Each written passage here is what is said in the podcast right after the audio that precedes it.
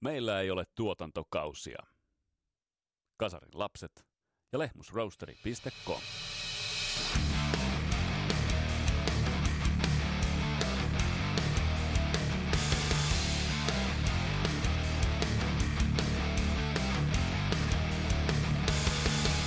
Tässä Kasaraus podcastin jaksossa otetaan käsittelyyn yksi 80-luvun outolintu, nimittäin progen, popin ja metallin välimaastossa seikkaillut Marillion. Mikael Huhtamäki Scream for Me Finland kirjan ja kirjoittaa tulee meidän kanssa pohtimaan vähän, että mistä Marillion, Marillionissa on kyse.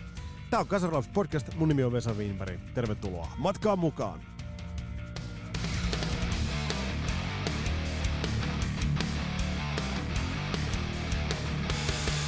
Ja tämä podcast pahdetaan kasa tuttuun tapaan. Siemaille Lehmusroosterin kahveja. Kanava vahvana suosikkina meikäläisillä. Me osoitteeseen äh, lehmusrooster.com. Sinne rock and roll never dies ja 15 pinnan alennusta kaikista kahvikaakaa ja teelaadusta. Sekä Skippers, Ampsin, äh, nupit ja kaapit ja vahvistimet ja muut tilpehöörit sekä meidän hovituottaja Teemu Aalto Music Productions. Käy tsekkaamassa osoitteessa teemuaalto.com. Sieltä löytyy Teemun kotisivut, sieltä löytyy preferenssit, laitteet ja kontaktit. Ei muuta kuin äänittämään.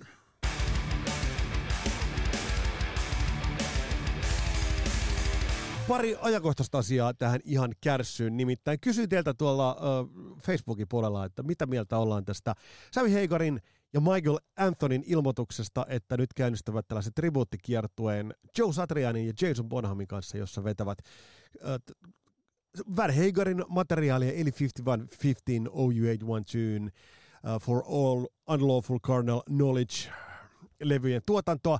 Ja tuossa oli itse asiassa Howard Stern showsta löytyi useampiakin biisejä, joissa kaverit vetivät. Ja kyllä mun täytyy sanoa, että ainakin mun sydämen ympäriltä, jos siellä nyt oikein olkoonkaan missä vaiheessa jäätä Joe Satrianin suuntaan on ollutkaan, niin kun mä näin sen ilon ja nöyryyden, millä hän veti tot materiaalia läpi. Oli muuten mielenkiintoinen pätkä se, kun siinä Howard Stern heitti, ja oliko Sammy Hagar, jotka heittivät, että mikä on vaikein biisi soittaa, tai vaikein Van Halenin äh, soittama riffi tai, tai biisi soittaa. Otti Mean Street. Mä arvasin, että tuossa kohtaa, että hän ottaa tuon Mean Streetin infon, eli Fair Warningin aloittavan Mean Street-biisin sen intron.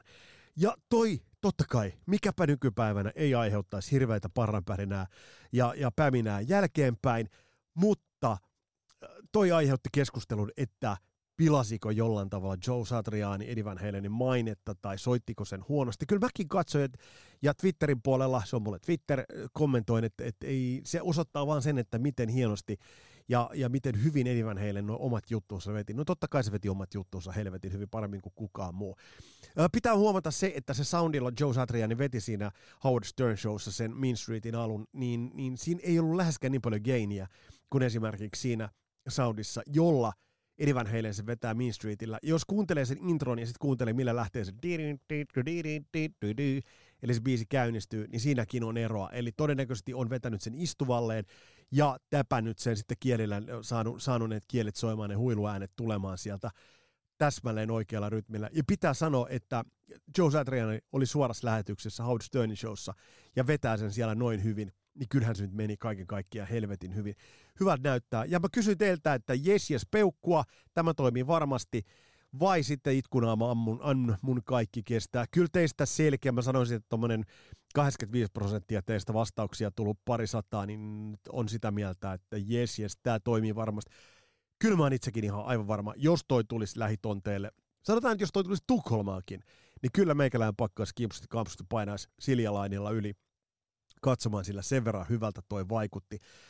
Ja jos nyt ajattelee että Sami Heikarin ikääkin, mitä me jostain katsoin, 78 vuotta. Muistaako nyt väärin? Joku, joku voi korjata. Niin äh, noin vokaalit menevät käsittämättömän hyvällä tavalla.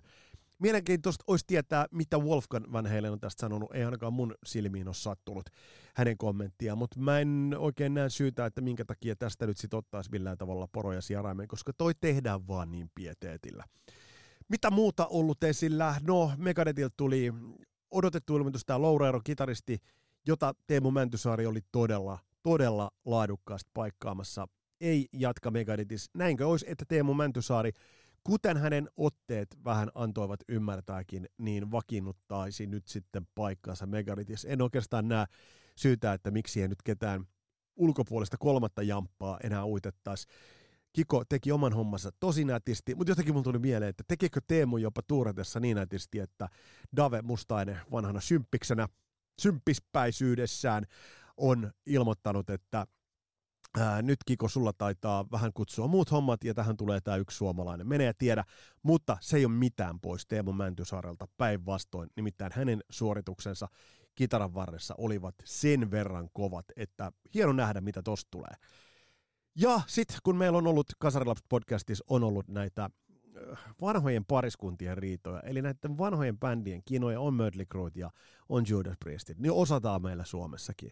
Nimittäin Trio Niskalaukaus, Seppo Rumpali ilmoitti, että APC-palaverissa ilmoitettiin, että potkut tuli. Ja sitten bändi Timo Rautianen, Timo Rautiasen johdolla vastaa tohon.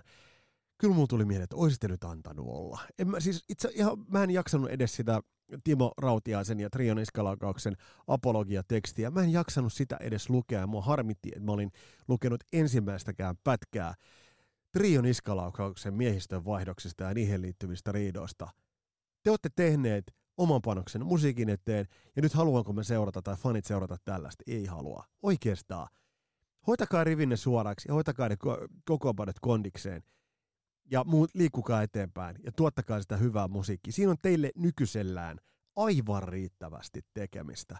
Sen lisäksi, että täytyisi lähteä tämän tyyliseen jähnäykseen.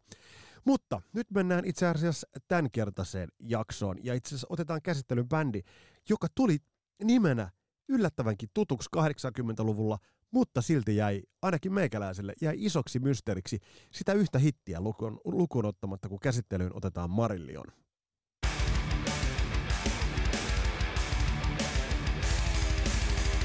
Mikael Huhtamäki, tervetuloa Kasarilapsiin. Pitkästä pitkästä aikaa. Viimeksi olit silloin, kun sun loistava kirja Scream from Me Finland ilmestyi.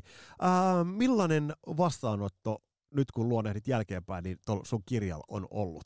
Joo, otettiin oikein hyvin vastaan, että useampia painoksia tuli, tuli ja tuli, tuli tota, pokkaripainoskin, jota on vielä saatavillakin hyvien, hyvään tota, joululahjahintaa varmaan löytyy alle, alle kympillä tähän aikaan, jos sitä kivialoista löy, löytyy tai löytyy ainakin nettikaupoista. Mä oon aika tyytyväinen siihen kokonaisuuteen ja erityisen tyytyväinen on siihen, että mulla on tässä Facebook-ryhmä – Live in Finland 1955-2020, jossa tämä keskustelu on jatkunut ja kuvia ja muistoa on jaettu sieltä, että tämä on niin jäänyt, jäänyt elämään myöskin ja, ja tota, muistikuvat vaihtelee kertojien mukaan, mutta niin se pitää ollakin. Että tota, tämä on tämmöistä elävää historiaa internetissä myöskin tullut tähän lisäksi. Uh, sikäli niin kuin silloin todettiin, mutta jälkeenpäin se merkitys on itse asiassa vaan korostunut, että tässä käsitellään vuosia, jolloin kaikkea ei taltioitu, tilastoitu ja raportoitu verkkoon. Eli siinäkin mielessä niin tämä sun kirjas on monesti ollut mullakin ja varmasti meillä lukusilla lukusilla musaystävillä käsikirjana. Eli tässä on, monesti on tullut joku bändi mieleen, niin, niin tää on, mä oon kaivannut tämän kirjan esiin ja katsonut, miten se menikään tämän bändin osalta. Et siinä mielessäkin tää on, täällä on monta funktioa täällä sun kirjalla. Näin oli tarkoituskin, että siinä on osittain niin kuin kirjassakin mukana niitä muisteluita, mutta siinä on myöskin kuvailua siitä reseptiosta, eli niin kuin miten ne otettiin nämä keikat ja bändit vastaan aikoinaan, heavy-bändit.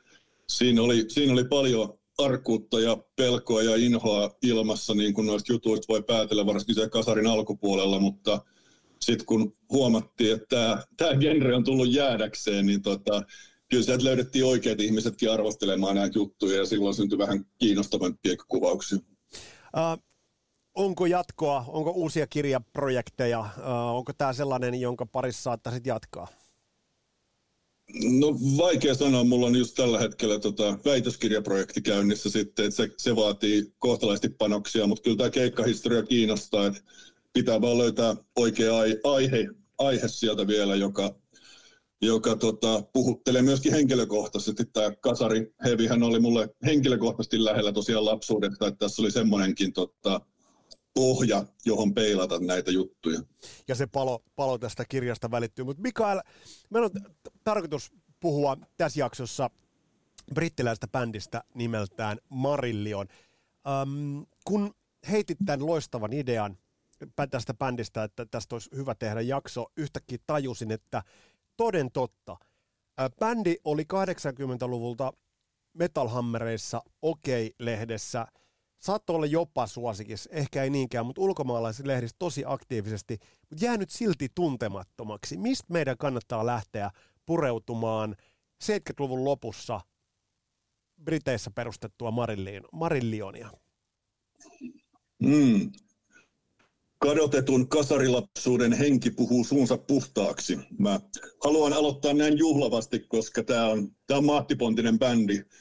Ja tämä on niinku helpottaa tätä keskustelua oikeastaan mulle, mulle se, tämä lähti tämä idea siitä, miksi mä tätä sulle ehdotin, oli se, että olet käsitellyt jo niin kuin bändejä, jotka liippaa niin läheltä tätä. Joo. Mulla on tämmöinen tilastollinen lähtökohta. On tämmöinen sivusto kuin Prog Archives nimeltään olemassa, jossa tota, mun tapaiset progenörtit on, on ränkännyt ää, albumeita, ties mistä muinaishistoriasta 60-luvusta tähän päivään.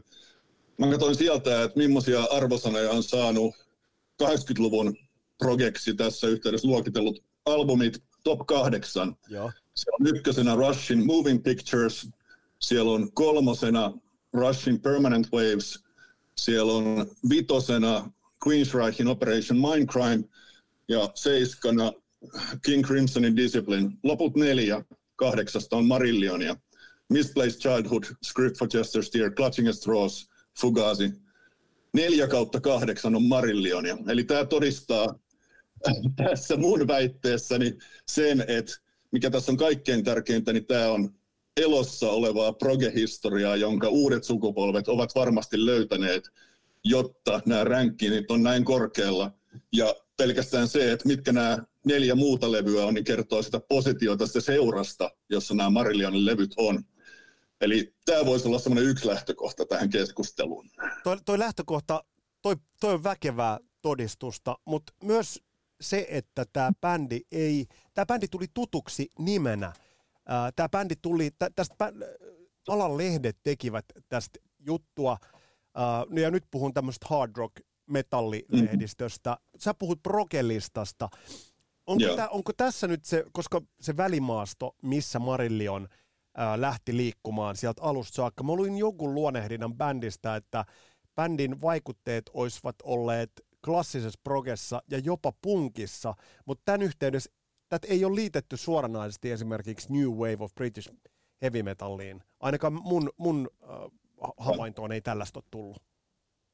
Ei, äh, on ihan samaa mieltä. Tästä oli satunnaisia juttuja Soundissakin, suosikissa, äh, no rumpassa. Mulla on pari esimerkkiä, äh, surullisia esimerkkejä sinänsä, mutta tota, kerran, kerrangissa. Äh, Tämä on tota, Tämä on oman genrensä. Tämä loi oman genrensä. Neoproge oli tämän genren nimi.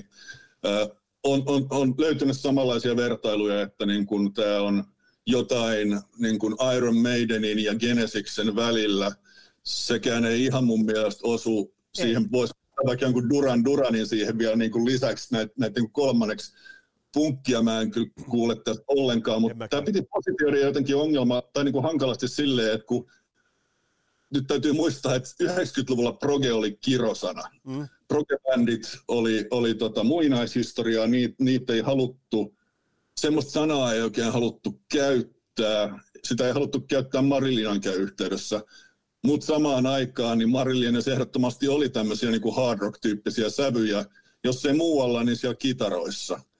Eli tota, sen takia se nyt oli se konteksti, mihin tämä sijoitettiin ja toisaalta se oli myöskin se konteksti, missä se esiintyi keikoilla. Niin kun oli, oli sekä omia keikkoja, niin kuin isoja keikkoja, sitten kun menestys, menestystä alkoi karttua, mutta myöskin lämpärinä oli, oli tota, isoille, isoille bändeille ja niin nimenomaan tämmöisille niin hard rock-bändeille. Niin tota, se on niin se tausta, mutta samaan aikaan niin kyllä se vähän outolintu silti oli siinä niin heavy-bändien joukossa kun tätä musiikkia kuuntelee ja mennään tuohon ensimmäiseen levyyn ihan kohta, niin, niin tämä on hämmentävä musiikillisesti. Ja, ja tässä kohtaa kiitän sua vinkistä, että itse lähdin tähän perehtymään. Myönnän tässä kohtaa, että tämä on jäänyt musiikillisesti ää, tiettyjä biisejä tai tiettyä biisiä lukuottamatta jäänyt verraten tuntemattomaksi. Mutta kun tätä lähtee kuuntelemaan, tässä on ilahduttavan tuttuja ainesosia jo tuolla Script for Gesture Steer levyllä, mutta ne ei mene yhteen lähteeseen, niin kuin mainitsit. Ne menee, tietyt vaikutteet, tietyt tällaiset auditiiviset havainnot menee, toi lipsahtaa tonne, tos mä kuulen vähän tota, ai tuolta tulee tota. Mutta silti, että se ei ole tehty mitenkään tietoisena ää, kopiointina. Jännä, jännä sapluuna täällä bändillä kaiken kaikkiaan. Ki- tosi kiehtova. Joo.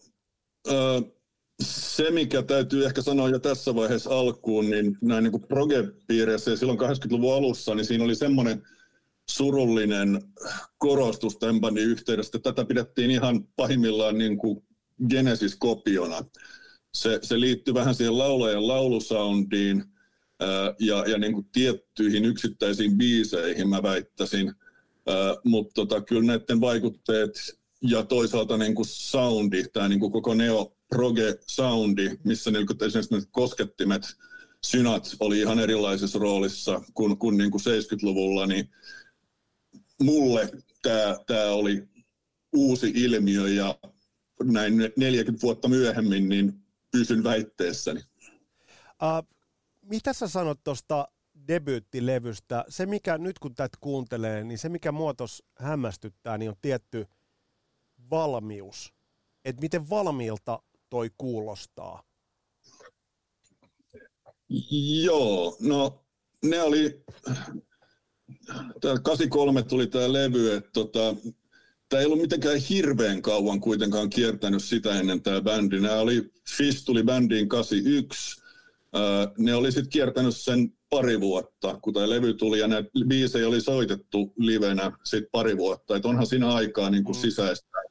Ja joidenkin biisien aihiot oli niin kuin sieltä yli 79 alkaen niin kuin ollut olemassa. Mutta tota, kyllä tässä, tässä nyt vaan niin kuin voi, voi niin kuin kuvitella, että tässä on niin kuin semmoinen luova voima ollut sekä sävellyksellisesti että lyyrisesti niin kuin saatu kasaan, että sitä pursuili jopa niin kuin sinkkujen B-puolelta löytyy niin kuin aivan, aivan julmettuja helmiä ja, ja niin kuin se tavallaan biisien tyylillinenkin niin kuin kirjo on aika laaja, väittäisin niin kuin tässä jo ykkösalbumilla. Et siellä, on, siellä on pari biisiä sydänsuruista, jotka oli Fishillä aika semmoinen läheinen aihe. Mm. Siellä on yksi biisi huumeista, siellä on yksi biisi äh, jonkinlaisesta musertuneesta elokuvatähteysunelmista tytöltä, joka löytyy sitten Thamesin syvyyksistä äh, hymyhuulillaan. Ja sitten sieltä löytyy sosioekonomista kommentaaria Pohjois-Irlannin ongelmista. Eli, eli, ja, ja toisaalta vielä, vielä unohtu, tota, siellä on myöskin yksi kepeämpi biisi. nämä on aika synkkiä nämä muut, muut aiheet, mutta yksi on tämmöinen Englannin yläluokkaisista puutarhabileistä tämmöinen. niin tota, tämä on, tää on aika, aika tuhti paketti kyllä. No hei, nyt, nyt itse asiassa tässä uh, liian vähän Kasarilapset podcastissa mä oon käsitellyt lyrikoita, uh, mutta mm. heti nyt, kun sä kuvailit Mikael jo ensimmäisen levyn, niin heti tulee mieleen kysymys, että oliko tässä bändi, joka laittoi, uh, toki musiikki on bändeillä aina keskiössä, mutta tuntuu, että tämä lyri, lyri, lyrikoiden osalta tämä oli aika rikas, runsas bändi, onko näin?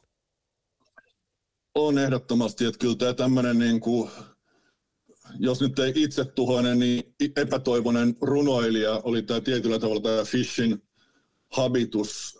Tämä Fish nyt täytyy niin kuin tähän yhteyteen sanoa, että hän oli sekä henkisesti että fyysisesti aika tota, vahva hahmo. Hän oli mun pituinen kaksimetrinen kaveri Skotlannista.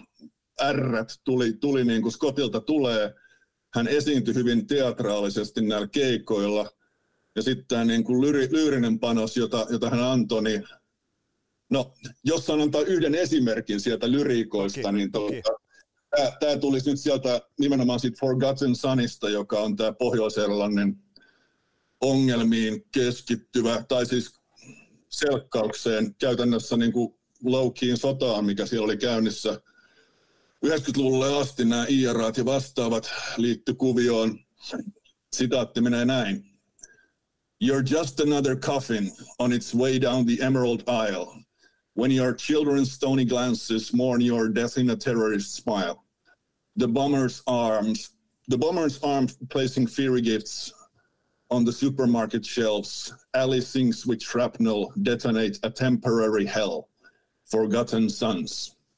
Tässä, tässä tarinassa on niin kuin oleellista se, että Fish halusi kertoa miten tämä sota vaikuttaa yksilöihin, ei sota, sodasta itsessään. Tämä on, tämä on rauhanlaulu, jossa hän haluaa kertoa, miten ne ää, hänenkin tuttunsa, joilla ei ollut mitään muuta elämässään, niin päätyvät sotimaan sinne, sinne tuota Pohjois-Irlantiin samaan aikaan, kun ihmiset katsoivat telkkarista, ää, miten veri valuu ruuduista läpi välittämättä näistä asioista Fishin tulkinnan mukaan ennen kuin kahnaukset tulivat. Ää, Supermarket Shelves viittaa Harrodsin pommi-iskuun noihin aikoihin. Eli tota, aika tuhtia kamaa. Todella tuhtia kamaa. Siinä mielessä on, on mikä oli jännä ajatella, että tosi kantaa ottavaa, monipuolista lyriikkaa, ää, tarttuvia biisejä, joita on helppo lähestyä, painavia lyriikoita ja kaupallinen menestys.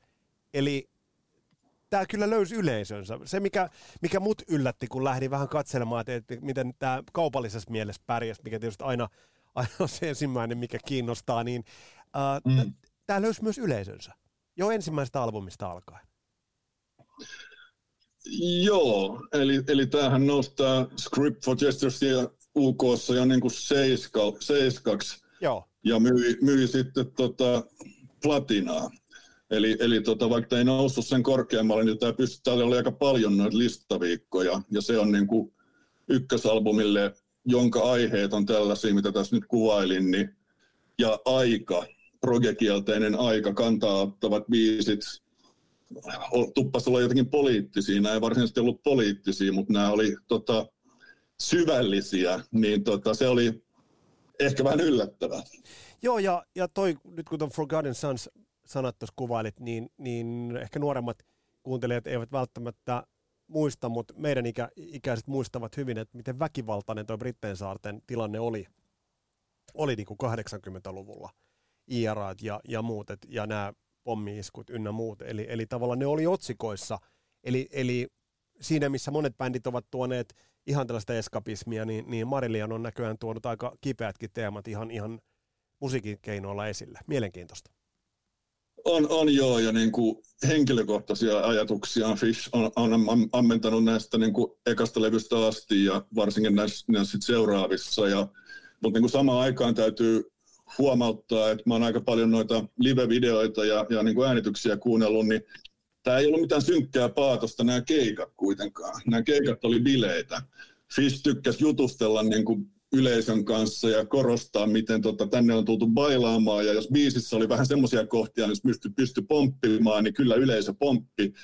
Eli tota, tässä oli niinku semmoinen jännä, jännä kokonaisperformanssi, missä välillä näiden biisien niinku todella synkät aiheet ja vakavat aiheet niin oli ehkä jonkinlaisessa ristiriidassa sen niinku yleistunnelman kanssa, mutta tota, se, se paketti toimi erityisesti noissa ekoissa, ekoissa kiertueissa, missä keikkapaikat oli vielä vähän pienempiä. Uh, se, mikä oli mielenkiintoista, nyt kun on kuunnellut tätä Script for Chester Steer levyä, ja mä jäin tähän levyyn vähän kiinni.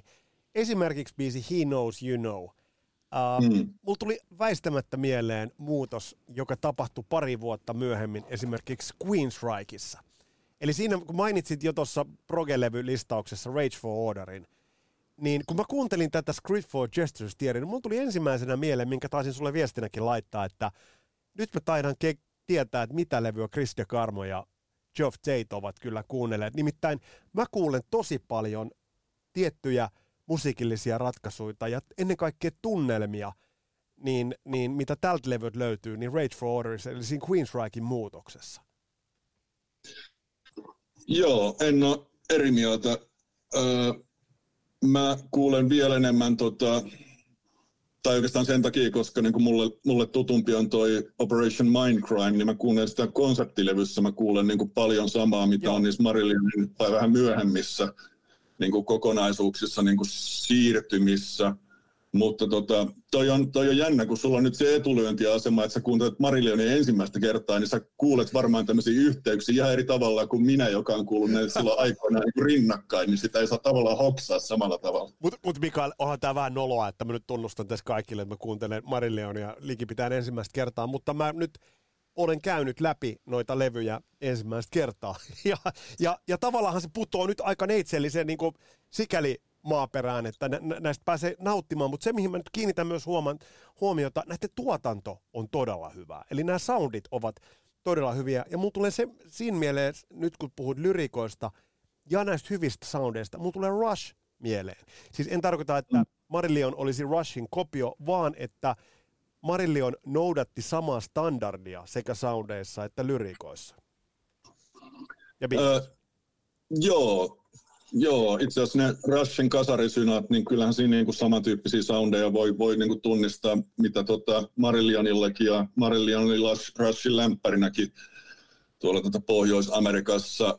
Et tota, ja sitten toisaalta ne levyjen soundit, niin on, on samaa mieltä, että vähän niin kuin yllättävää kyllä, ne ei ole niissä niin kuin kasari heavy tai rock semmoisissa niin kuin aj, aj, aj, ajan hamman nakertavissa soundeissa, levyyhtiö ei ole pakottanut siihen muottiin tai tuottajat, niin tota, siinä mielessä näitä kyllä kuuntelee ihan, ihan mielukseen paljon enemmän kuin ja ehkä joitain muita. Pitää paikkansa. Millainen muutos oli, kun bändi tuon menestyneen debyyttialbumin jälkeen julkaisee, siirtyy julkaisemaan tätä Fugasi toista, toista levyä. Pien musiikillinen muutos, särmä ehkä tulee vähän esille. Miten luonnehdit tuota kakkos, kakkoslevyä? Joo, no Fugazi on silleen, se, jos, jos niin kuin, no lähdetään siitä, että mä oon samaa mieltä kuin toi Prog Archives massa, eli kaikki neljä on, on tota, silkkaa timanttia vielä tänäkin päivänä, mm. kun olin, olin silloin niin kuin, joskus 18-vuotiaana, kun tämän bändin löysin, niin, niin tota, sitä mieltä, mutta tämä Fugazi on ehkä se neljäs näistä niin kuin, mun, mun suosiolistalla, niin että tämä on jotenkin vielä, niin, kuin niin sisäänpäin kääntynyt synkkä levy kokonaisuutena, että täällä ei semmoista varsinaista niin kuin Garden Party mm.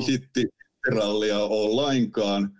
Jotenkin niin kuin sävyltään on sympaat tai niin kuin upbeat henkisin ehkä kakkosbiisi, toi tuota Punch and Judy, mutta sekin kertoo tuota parisuhde kriisistä ja siitä, miten loppujen lopuksi, tai, tai muistellaan, miten, minne ovat kadonneet perjantai-illat, tiukat farkut ja, ja tota, pussailupaikat. Lopussa päähenkilö an, antaa Judille pillerin ja vapautuu.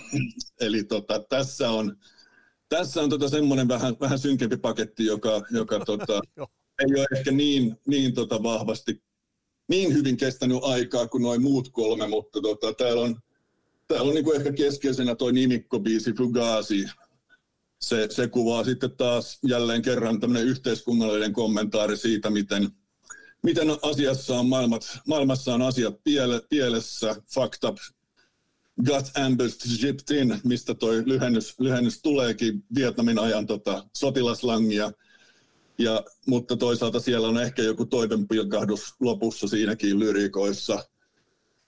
Tai ainakin peräänkuulutetaan, missä ovat runoilijat, missä ovat visionäärit. Aina näitä, näitä, näitä toivotaan paikalle. Eikö tämä, eikö tämä Mikael ole just sitä, mitä tässäkin hetkessä, niin kuin, mä just vaan joton edellisen levyn tietyt tematiikat, mutta nyt kun tätä avataan näin, niin, niin nämähän on mm. siinä mielessä ikävä kyllä toistuvia teemoja, toistuvia toiveita tähänkin aikaan sopisi aika hyvin. Näitä näit on, ja, ja tämä sotateema itse asiassa niiden henkilökohtaisten kipulujen ja parisuhde vatvomisten lisäksi on semmoinen toistuva teema näissä niin kuin levyissä, että sitä, sitä Fish kyllä ainakin lyrikoissaan niin kuin pohtii ja tuo esille aika rikkain sanakäänteen. Laulusolisesti bändin nokkamies, vaikka bändi oli bändi nimenomaan, mutta Fish on nostettu tässä esillä. Pari sanaa Fishistä. Hän oli artisti, joka, joka tuli aika laajalti isojenkin yleisöjen tietoisuuteen. Tai kun bändi, perehtyi, niin Fishin hahmoon kiinnitti huomiota. Vähän kaljuntuva kaveri, hikinauha, olla tuossa otsalla, mutta äärimmäisen karismaattisen oloinen vokalisti näkemättä edes mitään videota tai mitään, mitään varsinaista biisiä. Miten sä luonnehtisit Fishia? Tuossa vähän, että tämmöinen runollinen, herkkä, ihmissuuden taustainen, niiden ehkä vietävä. Miten luonnehdit Fish, Fishia ähm, bändin nokkamiehenä tai laulusolistina ainakin, jos ei nokkamiehenä? No joo, toi, toi niin kuin herkkä runoilija on se yksi puoli ja se on ehkä se, mistä hän tuli, mutta hän, hän on syntymänimeltään Derek William Dick ja hän on itse sanonut, että tämä, tämä johti siihen, että kyllä niin kuin tämmöinen lisänimi tarvitaan ennen kuin bändiin lähdetään ja nimenomaan Marillionin liittyessä hän Raako käyttää tätä Fish, Fish-nimeä. Tähän Fish-persoonaan sitten taas liittyy semmoinen vähän dekadentimpikin ää, alkoholityyppinen tota, rent, nimenomaan semmoinen niin kuin rentturunoilijuus ja toisaalta tämmöinen vähän jätkämäisyys, että tämä ei ollut mikään hienostelija, semmoinen niin kuin herkistelijä noin niin kuin hahmona siellä lavalla, mutta mut samaan aikaan niin hän oli, hän, hän kyllä niin kuin halusi ammentaa siitä tietynlaista teatteriperinteestä, mikä tuohon progeen liittyy jo 70-luvulla. Eli keikoilla siellä varsinkin ensimmäisillä kiertueilla, niin siellä saatettiin nähdä maastopukuja ja jotain niin kuin muinaisia englantilaisia sotilaskypäriä ja, ja Web-nimisessä kappaleessa, missä lauletaan äh, kumi, kumikasvien rubber plants, crying meets my rubber plants, niin silloin siellä on kasvi lavalla, joka revitään äh, dramaattisesti sitten kappaleiksi ja näin poispäin. Kyllä niin kuin keulakuvana hän oli ihan ehdoton, se johti tiettyihin ongelmiin sitten myöhemmin, mutta samaan aikaan tietenkin suute muistaa, että okei, okay, hän teki lyriikat, mutta bändi teki biisit. Ja, ja tämän niin kuin musiikin merkitystä ei, ei myöskään pidä tässä yhteydessä väheksyä, että tota, se, on, se on se yhdistelmä, mikä, mikä sen taian tietenkin synnytti. Eikö hänellä ollut myös, kun, kun tähän perehdyin ja muistelin jostain Okei okay ja, ja Metal Hammereista, tällaisia kasvo, vähän niin kuin maskeja, maalauksia ynnä muita, että oli aika teatraalinen hahmo, kuten, kuten sanoit. Joo, nimenomaan se, se oli, se oli myös yksi osa sitä teatraalisuutta. Kasvomaskit, jotka vaihteli keikoittain. Siinä ei ollut mitään vakiokasvomaskia, vaan ne oli semmoisia vähän tota abstrakteja viivoja ja geometrisia kuvioita, joita hän silloin parilla ekalla kiertoilla käytti. Ja kyllähän siitä tuli niin kuin todella mageita kuvia sitten nimenomaan näihin, näihin hevilehtiinkin, jotka varmaan oli yksi asia, mikä mua viehätti, viehätti niin kuin tämän bändin, bändin luokse. Hän on itse joskus sanonut, että ne oli osa sitä niin kuin Fish-persoonaan siirtymistä siinä mielessä, että ne oli, ne oli maski, ne oli okei okay, hyvännäköinen yleisölle, mutta ne oli myöskin hänelle naamio, jonka takaa niin kuin tavallaan puhua, kun, kun hän niin kuin alkoi hahmottaa tätä Fish, no, hahmoa. Uh, tämän jälkeen uh, tulee live-levy Real to Real. Uh, millaiseen, nostatko tuota live-levynä, onko millainen merkitys bändin diskografialle – tollaan, kun tiedetään, että sieltä on koputtelemassa ovea melkoinen järkäle bändin ihan urankin kannalta?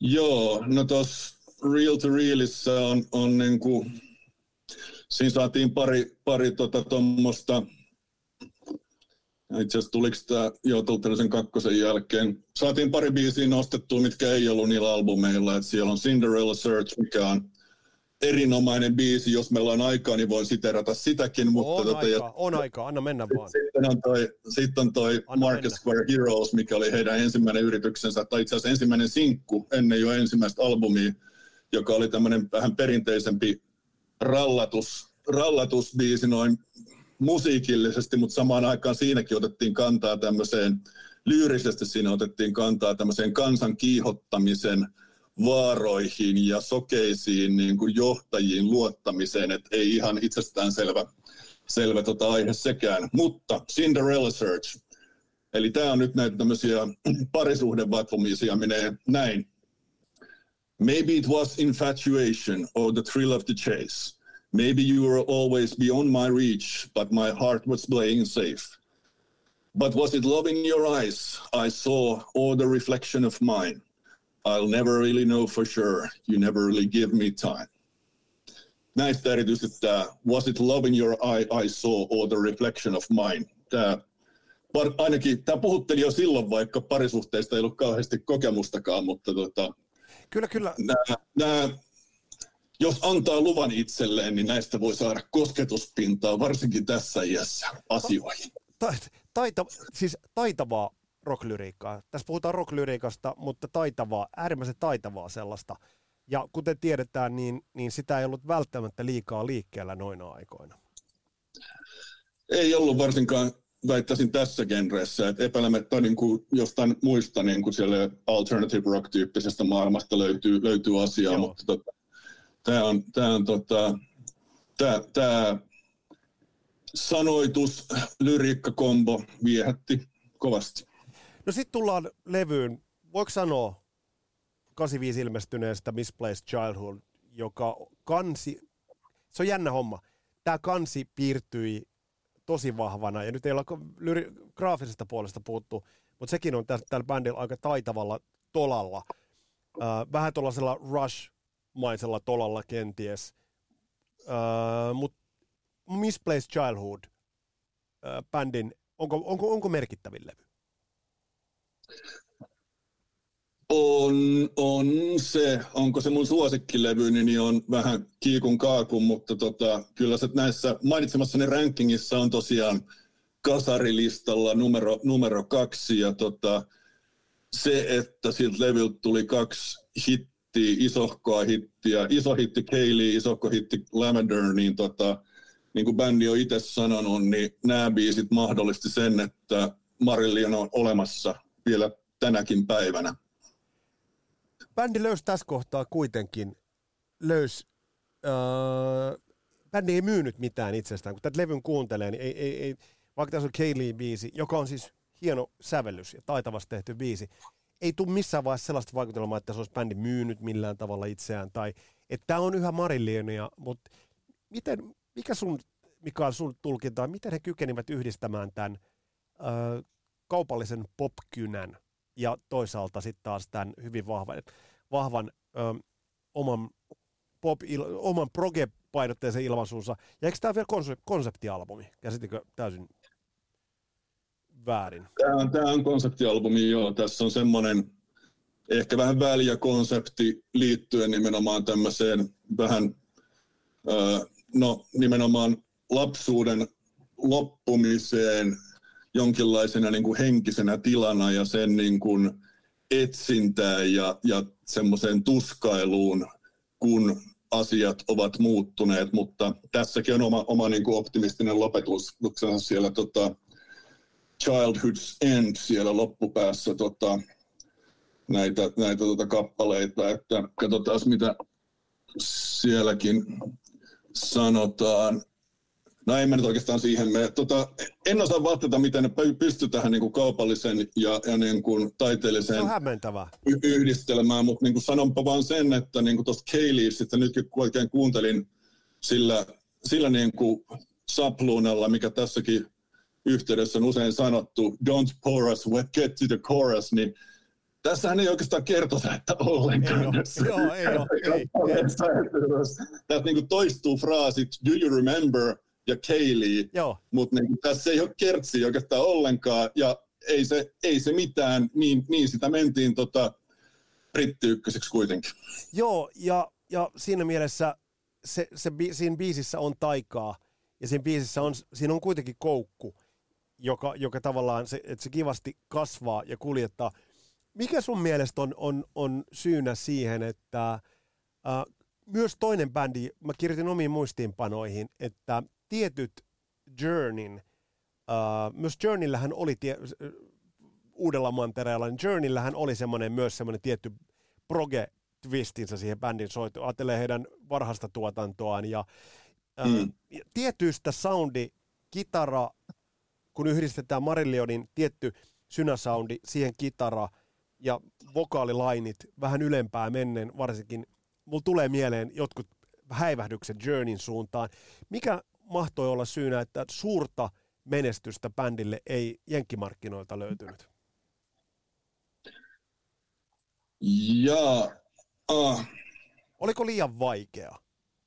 oli varmaan vähän liian vaikeaa. Että mä tuossa piruuttani vähän ennakoin tätä kysymystä ja tuossa niinku vilkasin, että miten Genesiksellä meni jenkkimarkkinoilla, niin eipä niilläkään kummasesti mennyt ennen kuin 80-luvulla rupesivat tekemään poppibiisejä niin. sitten, että että niin kuin tämän tyyppinen brittibroge ja ehkä nämä niin kuin sanotuksetkin nyt on vaan arvailua, niin olisiko nämä ollut snadisti vieraita, että nämä kuvaili kuitenkin semmoista niin kuin britti yhteiskuntaa ja yksinkertaisesti niin kuin sanasto saattoi olla sellaista, että keskiverto ei jenkki oikein ymmärrä. Eipä silti, että minäkään olisin ymmärtänyt sanakirjan kanssa näitä osittain niin kuin tankattu näitä sanotuksia, niin tota, ettei mennyt läpi. Mutta niin samaan aikaan niin kyllähän nämä yritti, että kyllä nämä rundas siellä, niin kuin, ja Kanadassa ne sai niin kuin snadisti, varsinkin niin levyillä niin kuin jalan sijaa, mutta jenkit, jenkit nyt jäi vallottamatta, ää, vaikka, vaikka siellä rundasivatkin. Joo. No sitten jos mennään, mennään kronologisesti eteenpäin, 87 ajankohta alkoi olla aika otollinen, loistava levy takana, uh, Clutching at Straws, neljäs studioalbumi, aika hyvällä tahdilla uh, tehty. Uh, ja onko tässä myös konseptista kyse? Eli siinä mielessä, miten, miten luonnehdit tätä levyä? Ei aivan niin hyvä kova menestys kaupallisesti kuin edeltäjänsä. Ei ollut, että tota, no brittilistan kakkonen ei ole, ei ole paha sijoitus, ei. mutta niin kuin, tämä ei ollut yhtä, yhtä pitkään siellä listoilla, että tämä taisi jäädä kultalevyksi samaan aikaan, kun toi Misplay Childhood myi, myi platinaa.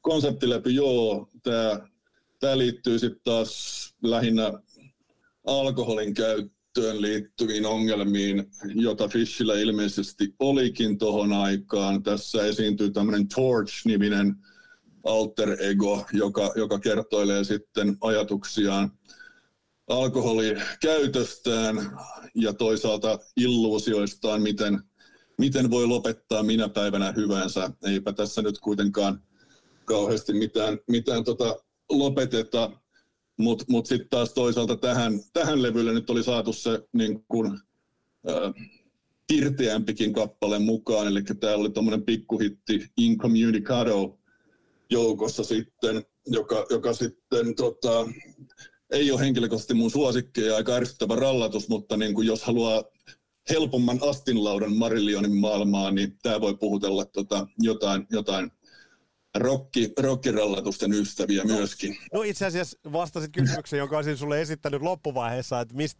mistä itse kun, kunkin kannattaa lähteä bändiin, bändiin kiinni, mutta nyt mä en malta, mä en malta olla – Mikael nyt sanomatta, että äh, bändi on julkaissut neljä loistavaa levyä. Äh, on, ne, on ne sitten toisiinsa nähden missä menestyssuhteessa tahansa. Bändi, bändillä on hyvä status. Kyllä me, me, mm. mekin Sunilassa tiedettiin Marillion, että sellainen bändi on. Sitten tulee iso, iso muutos. Äh, oliko tällä levyllä jotain, äh, mainitsit tuon teeman, joka on aika synkkä teema. Tiedetään, että Fish, mm. Fish on äh, tuonut näitä sanoja. Oliko jotain kytemässä tämän levyn aikana, joka onnastelisi uutisia, jotka pian tulisivat? No ei mitään sellaista, mitä niin kuin mun tietääkseni ainakaan niin kuin ulkopuolelle näkyy. Se, mitä näkyy ulkopuolelle, niin jonkin verran keikkoja peruttiin perusteella, niin kuin, jotka oli yleensä niin kuin Fishin ääneen liittyviä. Ja saattoi ollakin Fishin ääneen liittyviä, koska hänen niin kuin live-soundinsa noiden parin ekan levyn jälkeen niin ei ole ihan niin, niin kuin skarppi kuin, kuin sitten noilla Childhood ja, ja Clutching kiertueilla.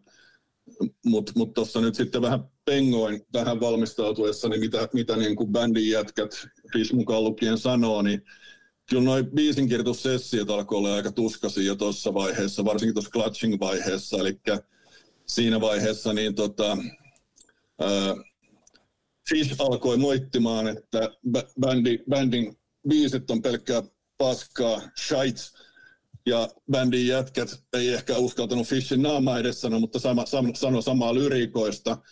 Henkilösuhteelta alkoi tulehtuu, ja toinen semmoinen niin kuin aika merkittävä ja aika kiinnostava ilmiö on, mitä nämä bändin jätkät nyt ainakin sanoo noissa, kun luin vähän haastatteluita, kuuntelin, kuuntelin tota video, videopätkiä, niin ne ei ollut kotonaan siinä kasvaneessa suosiossa. Eli nyt kun ne niin kasvo sieltä tuli niin live-video 87 äänitetty Loreleista, missä on 20 000 henkeä yleisö.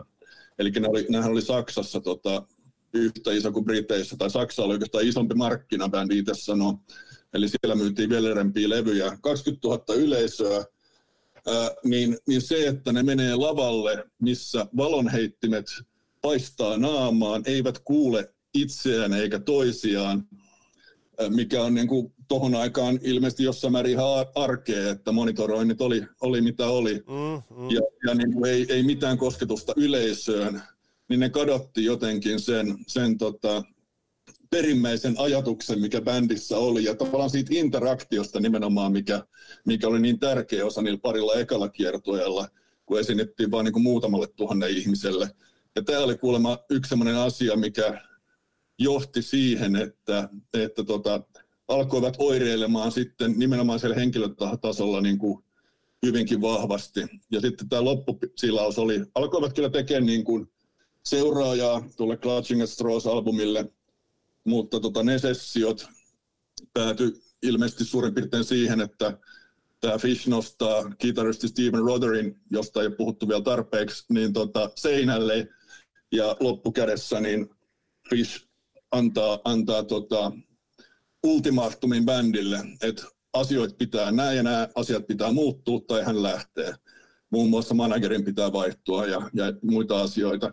Lopputulos oli se, Fish koki, että hän on korvaamaton bändissä, hän saa sanella, mitä, mitä tota asiat menee.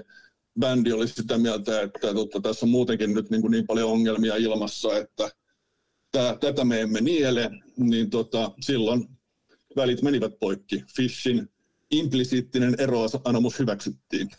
ja tässä muuten, muuten tätä valmistellessa mä satuin tsekkaamaan sen äh, Lorelei-videon, ja se on tosiaan, bändi näyttää tosi, no paitsi Fish on tosi iso siinä, äh, mutta yhden kommentin sieltä huomasin, ja joku kirjoitti, että Marilli on at their peak. Oliko sun mielestä se Marilli on huippukohdassa tuossa kohtaa, vai oliko se jo mennyt? Uh, at their commercial peak, niin siitä sit mä oon niin kuin samaa mieltä. Mutta tota, ei, ei ollut enää taiteellisessa niin kuin mielessä mun mielestä, että toi on jo nimenomaan sitä niin kuin suorittamista, keikan suorittamista yleisölle eri, eri tavalla kuin se niin kuin edellisten kiertueiden hyvän tuulinen interaktiivisuus ja heittäytyminen siihen niin kuin live-tilanteeseen. Uh, Steve Rothery, kitaristin, nostit esille. Uh, mitä mainitset muista soittajista? Tässä nyt bändi, kun katsoo kokoonpanon vaihdoksia, niin verraten uh, maltillisia bändillä kokoonpanon vaihdoksia verrattuna moneen, moneen muuhun bändiin. M- mitä nostaisit, mainitsisit esille Marillionista bändinä? Joo, no siis tietäjät tietää, Steven Rothery on ihan keskeisiä niin kuin kitarasankarin jumalia 80-luvulta, jos joku pitää nostaa. Eli hän, hän ammentaa sieltä on itsekin sanonut, ja kyllä se kuulee soundista, David Gilmoreilta, uh, Andy Latimer Camelista, Steve Hackett Genesisistä, pitkiä nuotteja, melodista ilmaisua, kauniita, majesteettisia, ylväitä sooloja. Se on, se on hänen juttunsa. Samaan aikaan kyllä se jotain tilutteluja on omaksi huvikseen soitellut sitten jossain live-tilanteissa, mutta tilutteluista taas vastasi enemmänkin tota, tämä Koskenin soittaja Mark Kelly. Eli Koskenin soittimilla on myös, niin tämä viehätti mua teininä wannabe Koskenin soittajana se, että miten selkeästi nämä synät kuuluu. Ne ei ollut pelkkää tapettia ja mattoa, vaan siellä on ihan selkeitä sooloja ja kunnon, kunnon tota, mestarillisia akrobaattisuorituksia silläkin saralla. Ja sitten taas toisaalta niin kuin Ian Mosley, rumpali, on arvostettu kaveri sarallaan myöskin, samoin kuin Pete Servavas, basisti, on, on soittanut myöhemmin esimerkiksi Transatlantic-nimisessä progebändissä, missä on Mike Portnoita ja Neil Morse ja sen sellaista, että ei näillä niin kuin musiikillisen äh, ilmaisukyvyn kannalta koskaan mitään ongelmia ollut, ja mikä oleellisempaa näillä oli sävellyksellisiä ideoita niin kuin läpi 80-luvun riitti. Nyt kun tarkastelit ja muistelet sitä tilannetta, kun uh, Fish jättää bändin, niin Marillionin loppu se ei ollut. Se ei ollut, joo. Et, tota, se lähtivät sitten bändi, bändin jäs, kaverit sitten etsimään seuraavaa laulajaa. Ei ollut kuulemma helppoa, että ne nimenomaan ei halunnut toista fishia. Ne halusi toisenlaisen kaverin. Ne ei tiennyt, mitä ne halusi, mutta ne ei halunnut fishia, ja se johti siihen, että niitä koelauluja oli sitten tota melkoinen liuta. Suhteellisen nopeasti kuitenkin löysitään Steve Hogarthin, joka sitten on, on tänä päivänäkin kokoonpano on täysin sama kuin vuodesta 88 syksystä eteenpäin, niin, niin pysynyt ja ne on tehnyt parikymmentä levyä sen jälkeen ja, ja niin kuin saavuttanut semmoisen jonkun mukaan, fraasin mukaan, maailman isoin kulttibändi. No, mm-hmm. on niitä ehkä isompi, isompiakin, mutta tota, ainakin niin kuin se fanien ää, sitoutuminen tähän konseptiin niin, tai niin kuin bändiin on ollut aivan julmettu. Et nyt kun tässä viikonlopun aikana kattelin, mitä kaikkea netistä löytyy bändistä, niin sitä löytyy niin älyttömästi. Löytyy lyriikka-analyysiä, löytyy päivä päivältä niin kuin kiertue paljon enemmän informaatiota kuin, niin kuin paljon isommista bändeistä. Freaks itseään kutsuvat tätä, tätä tota, porukka, ja jos nyt hypätään vielä niin kuin suurin tälle vuosituhannelle, niin kuten ehkä tiedätkin, niin Marillion on se bändi, joka keksi joukkorahoituksen musapuolella. Onko he, oli ensin, joo, he on ensimmäinen bändi, joka, joka tota, pyysi, pyysi tota, siinä tilanteessa, kun heillä vuonna 2001 taisi olla, niin ei ollut levytyssopimusta, niin pyysi faneilta, että jos te haluatte levyn, niin löytyisikö parikymppiä. Ja, ja tota, oliko se 12 000 lahjoitusta saivat, levy syntyi. Minä, minäkin siinä mukana ja Anoraknofobia niminen, niminen bändi, levy siitä syntyi. Ja tota, he ovat hyvin innovatiivisia niissä tavoissa, että miten he toimintaa on pystynyt jatkaa niin kuin vuosikymmenestä toiseen. No, no si- mä katoin, katoin äh, diskografiaa, niin kuin näistä bändeistä aina katsoo, niin bändi on julkaissut todella paljon. Tämähän on jättänyt itse asiassa bänditilalle, Fishhän teki soolouraa, Marilyn on, on jäänyt. Äh, eikö kuitenkin, mulle tulee vaikutelma, että siis bändin musiikillinen äh, sykkiminen ei ole lakannut mihinkään. Eli tämä on, on muodostunut teille Marillion diggareille. Tai mä, mä, katsotaan nyt, mä lupaan raportoida Mikael sulle ja kaikille kasasalaiset diggareille, että miten tämä etenee, koska mulla on, mä oon jäänyt nyt tuohon debyyttialbumiin kiinni aika, aika, mm. aika kiitettävällä tavalla, mutta mut tämä on, tää on aika vuolas bändi kaikessa hyvässä mielessä. No näin on, ja niin kuin, jotkut fanit niin kuin vetää hyvin mustavalkoiseksi linjaa, että tykkääkö Fish-ajasta vai tästä Hogarth-ajasta kyllä mä enemmän Fishmies oon, mutta kyllä mä tykkään myöskin tota Hogartista, että siellä on erittäin ansiokkaita levyjä. Se ensimmäinen levy, Season's End, missä käytettiin niitä biisejä, mitkä oli jo sävelletty itse Fishin aikoina.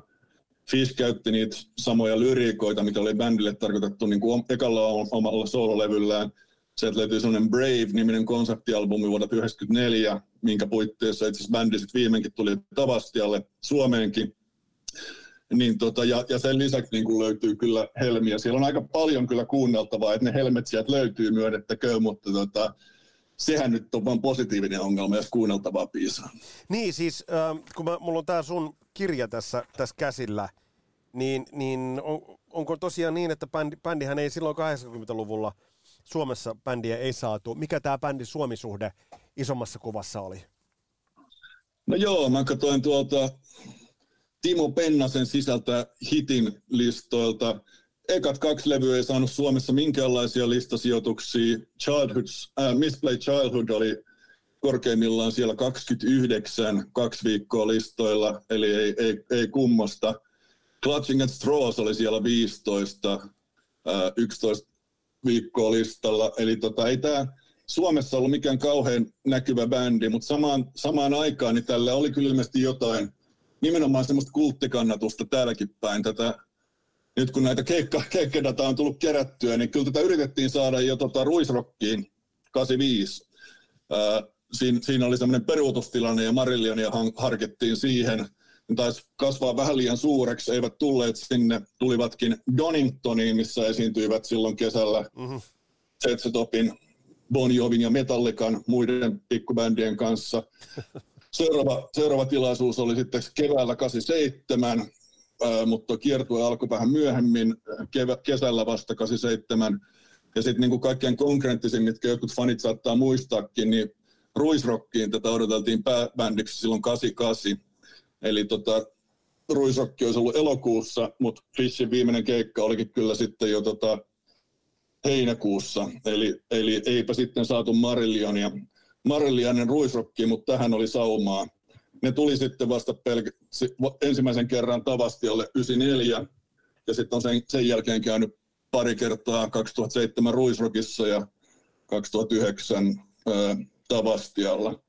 Ää, täytyy sanoa, että tämä Brave, Brave-keikka oli kyllä hieno, että tähän, tähän niin 80-luvun maailmaan liittyy semmoiset muistot multa, että siellä kun olin paikalla, niin siellä oli sitten tämmöinen narripukuinen hahmokin paikalla. Narri oli tämä kantava teema tässä tota, Jester. Joo. Tässä levyn kansissa Harakan lisäksi. Narri oli paikalla ja en tiedä oliko se hän vai joku toinen, joka siellä sitten kova ääneen pyy, kesken keikkaa pyysi äh, Fugaasia. Fugaasi oli nimenomaan että synkimpiä Frisbee-ajan biisejä, mitä Hogarth ei valmasti ollut halukas laulamaan eikä sitten laulanutkaan, mutta kyllä siellä oli, siellä oli se patoutunut kysyntä oli paikalla hikisessä, hikisessä tavastiassa. No, no, no hieno, hienoja tarinoita.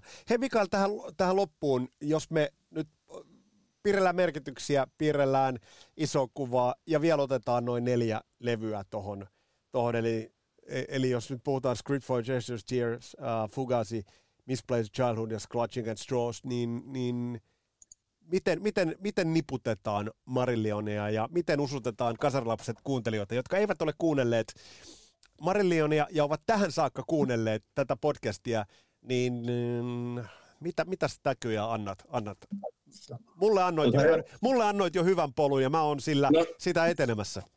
No tota mä just komppaan sitten, että jos, jos sulle puhutteli se tota, Script for Gestures Theory 1, niin kyllä mä sitten suosittelen muillekin, että siinä on kuitenkin yksittäisiä biisejä. Nämä konseptialbumit voi olla vähän hankalampaa pureskeltavaa noin, noin niin kuin alkuun.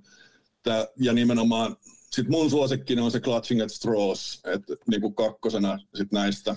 Okay. Äh, eli tota, siinä on mun mielestä yksinkertaisesti sit niin kuin parempia, vielä parempia biisejä kuin Misplaced Childhoodissa. Mutta mut se on vähän synkempi. Et jos haluaa vähän kepeämmän, niin sitten se olisi tota se Misplaced Childhood ja Fugazi sitten vasta neljäntenä. Et tota, ja sitten niinku se, pakko sanoa vielä itse asiassa tuossa liittyen tuohon niinku Chester-hahmoon, niin tämä bändin ehjä graafinen tyyli niissä levyn kansissa, niin se on toki niin kuin mainitsemisen arvoinen, eli ne on, ne on saman henkilön Mark Wilkinsonin piirtämiä kaikki nämä eli neljä ensimmäistä kantta, eli tässä toistuu vähän tämmöinen uh, Iron Maiden-tyyppinen efekti, että siinä on niin kuin samanlainen niin kuin maailma niissä levyn kansissa toistuu, että siitä tulee aika uh, uljas ää, kokonaisuus noin teatraalisessa mielessä myöskin näistä neljästä albumista itsessään. Eli kysymys on vaan siitä, että mistä järjestyksestä aloitat, koska kyllähän se seuraus on se, että tulet kuuntelemaan ne kaikki neljä. Näin totesi Mikael Huhtamäki. Kiitokset vielä vierailusta. Tässä oli tämänkertainen Kasaraps podcastin jakso.